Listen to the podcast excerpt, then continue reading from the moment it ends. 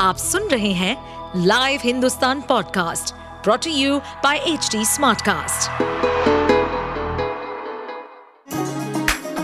चलिए आपको ले चले बिहार राज्य की गहराइयों में, सुनेंगे बिना पक्षपात के खबरें देने वाले बिहार की खबरें पॉडकास्ट को इस पॉडकास्ट में निष्पक्ष चर्चा होगी राजनीति के महत्वपूर्ण घटनाक्रम क्राइम की चौंकाने वाली कहानियाँ, मनोरंजन के नए रंग सांसदों द्वारा किए गए दल बदल जैसे कई महत्वपूर्ण विषयों पर। चूल्हा मिट्टी का मिट्टी तालाब की तालाब ठाकुर का भूख रोटी की रोटी बाजरे की बाज़ार खेत का खेत ठाकुर का। महिला आरक्षण बिल पर बहस के दौरान आरजेडी के सांसद मनोज झा ने ओम प्रकाश वाल्मीकि की ये कविता पढ़ी। लालू यादव की पार्टी आरजेडी के अंदर ही मनोज झा के ठाकुरों पर दिए गए बयान का विरोध हो रहा है। पहले पूर्व सांसद आनंद मोहन के एमएलए बेटे चेतन आनंद ने बयान दिया, बाद में खुद आनंद मोहन तीखी ज़ुबान के साथ कूद पड़े और कह डाला कि अगर वो सदन में होते तो मनोज झा की ज़ुबान खींच लेते। उधर बीजेपी भी राजद सांसद के बयान पर बिहार में खूब हंगामा कर रही है। सियासी बयानबाजी के बीच ये विवाद थमने का नाम नहीं ले रहा है।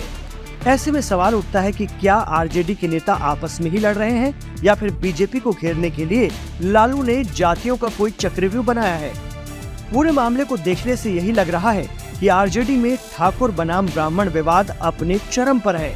आरजेडी के ठाकुर नेता मनोज झा पर हमलावर हैं। उन्होंने संसद में कविता पढ़ने के बाद चुप्पी साध रखी है।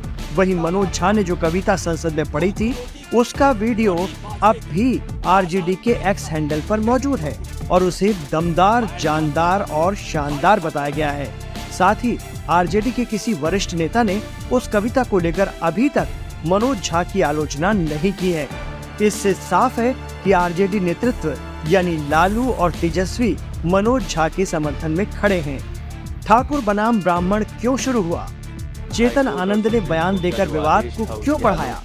इसे बेहतर ढंग से समझने के लिए जातियों के मकर जाल में उलझे बिहार और वहाँ की सियासत को समझना होगा। पीएम मोदी के सत्ता में आने के बाद ओबीसी भी बीजेपी के पक्ष में लामबंद हुए हैं और दलित वोट भी बीजेपी के साथ जुड़ा है। लेकिन बिहार की कहानी अब भी थोड़ी अलग है। बिहार में वोटर जातियों में बटे हुए हैं और अलग अलग जातियों के लोग अलग अलग पार्टियों के वोट बैंक हैं। ब्राह्मण और ठाकुर को बीजेपी का कोर वोटर माना जाता है। वहीं यादव, आरजेडी का और कुर्मी कुशवाहा नीतीश कुमार का। बीजेपी के साथ ब्राह्मण ठाकुर। साल 2000 में हुए विधानसभा चुनाव में बीजेपी के खाते में 17 फ़ीसदी ब्राह्मण वोट थे। वहीं 2014 के लोकसभा चुनाव में ये आंकड़ा बढ़कर चौवन फ़ीसदी हो गया। ठाकुर वोटों की बात करें तो 2000 में बीजेपी को 38 फ़ीसदी वोट मिले थे जो 2014 लोकसभा चुनाव में बढ़कर तिरसठ फ़ीसदी हो गए। इसके बाद के चुनाव में भी दोनों जातियाँ बीजेपी के समर्थन में रही। बात करें आरजेडी की तो साल 2000 के विधानसभा चुनाव में पार्टी को ब्राह्मण वोट तीन फ़ीसदी, राजपूत वोट सत्रह फ़ीसदी मिले थे। लेकिन 2014 के लोकसभा चुनाव में ब्राह्मण वोट 10 फ़ीसदी मिला और राजपूत वोट तेज़ी से घटकर तीन फ़ीसदी पर आ गए। 2024 की चल रही है तैयारी। नीतीश सरकार ने पहले ही जातिगत जनगणना वाला दांव चल रखा है। बिहार के ओबीसी वोटर्स जेडीयू, आरजेडी के इस दांव से प्रभावित भी हैं।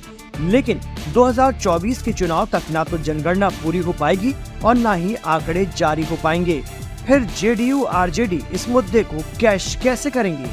इसी सवाल का जवाब है आरजेडी के नेताओं का बनाया हुआ ठाकुर बनाम ब्राह्मण विवाद। ये विवाद जैसे जैसे बढ़ेगा। ओबीसी वोटर जेडीयू, आरजेडी के पक्ष में लामबंद होंगे और 2024 में गठबंधन को फ़ायदा पहुंचाएँगे। आरजेडी के दोनों हाथों में लड्डू। मनोज झा के बयान के बाद शुरू हुए विवाद को 2024 के चश्मे से देखें तो इसके दो पहलू हैं। अगर ब्राह्मण और ठाकुर में ठनी और बात आगे बढ़ी तो दोनों ही बीजेपी के कोर वोटर हैं। इसीलिए नुकसान भी बीजेपी का और फ़ायदा आरजेडी को मिलेगा। वहीं इस विवाद के बाद ओबीसी आरजेडी के पक्ष में लामबंद होते हैं, तब भी फ़ायदा लालू यादव की पार्टी को नहीं मिलेगा। यानी दोनों ही स्थितियों में आरजेडी को सियासी लाभ और बीजेपी को नुकसान होता नज़र आ रहा है। आप सुन रहे थे हमारे पॉडकास्ट बिहार की खबरें। ऐसे ही अपराध जगत से जुड़ी, राजनीति और विकास जैसी खबरों के लिए हमें फॉलो कर सकते हैं। इस पॉडकास्ट पर अपडेटेड रहने के लिए हमें फॉलो करें एट एच डी हम सारे मेजर सोशल मीडिया प्लेटफॉर्म पर मौजूद हैं। और ऐसे पॉडकास्ट सुनने के लिए log on to W W W dot H D smart cast dot com